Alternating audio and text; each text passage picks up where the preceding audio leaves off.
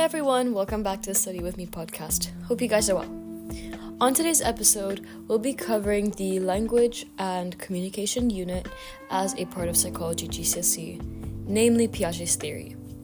I say this as a little memo during the beginning of every episode, but this project has initially been started by me as a form of my own personal revision. All of my information is sourced from resources provided to me by my school, and I follow a structure that aligns with my exam board syllabus.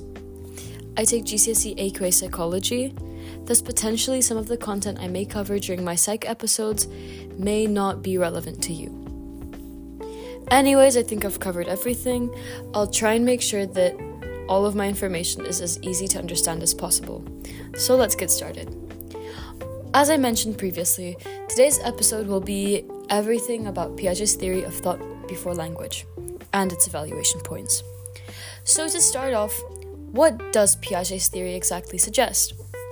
Now, Piaget's theory of language and lang- uh, sorry, Piaget's theory of thought before language refers to the idea that in order to express a concept in language, we must initially have a schema of the concept. For example, let's use child language development to further elaborate on this idea. So, a child may be able to imitate sounds they hear from their parents, but unless they have a schema to understand the meaning of the word, they are unable to use this word correctly in the needed context. So, in children, language development occurs between ages of 0 to 2 and 2 to 7. By this, I mean the first two stages of Piaget's theory of cognitive development, which are sensory motor and pre-operational. If you guys want to hear more about um, Piaget's stages of cognitive development, I will be making an episode. So, during the sensory motor stage, children create schemas, which are as I didn't mention previously, I, would expect you guys to know already, but, anyways, um, mental structures that contain information about the world. And by the end of the sensory motor stage and the start of the pre operational stage, they're able to effectively use language to express themselves.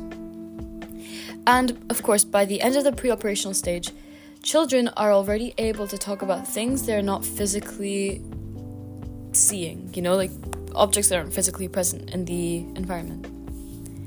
So, now evaluation points. I'd say the theory is relatively straightforward, so um, it's not too hard to learn. Anyways, now continuing. Um, a strength. A strength of Piaget's theory is that it has face validity because of real life observations such as development of children's language.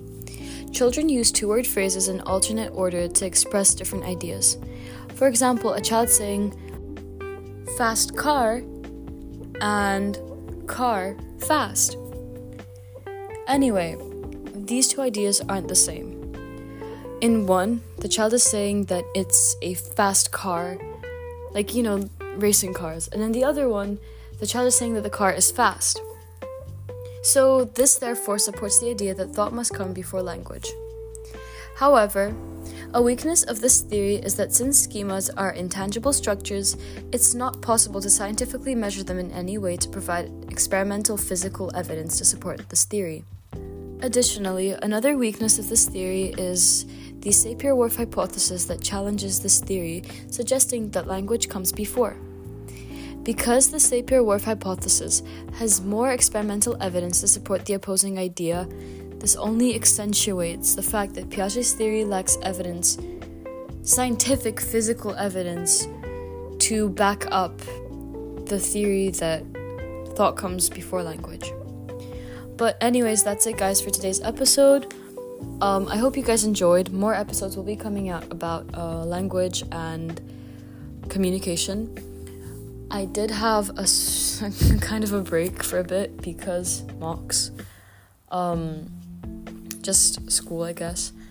Anyway, um, there will be a small change happening at like the podcast.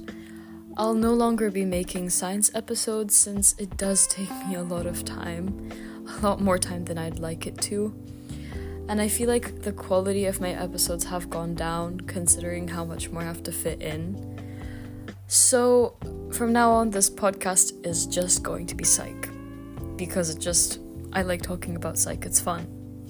So I hope you guys enjoyed.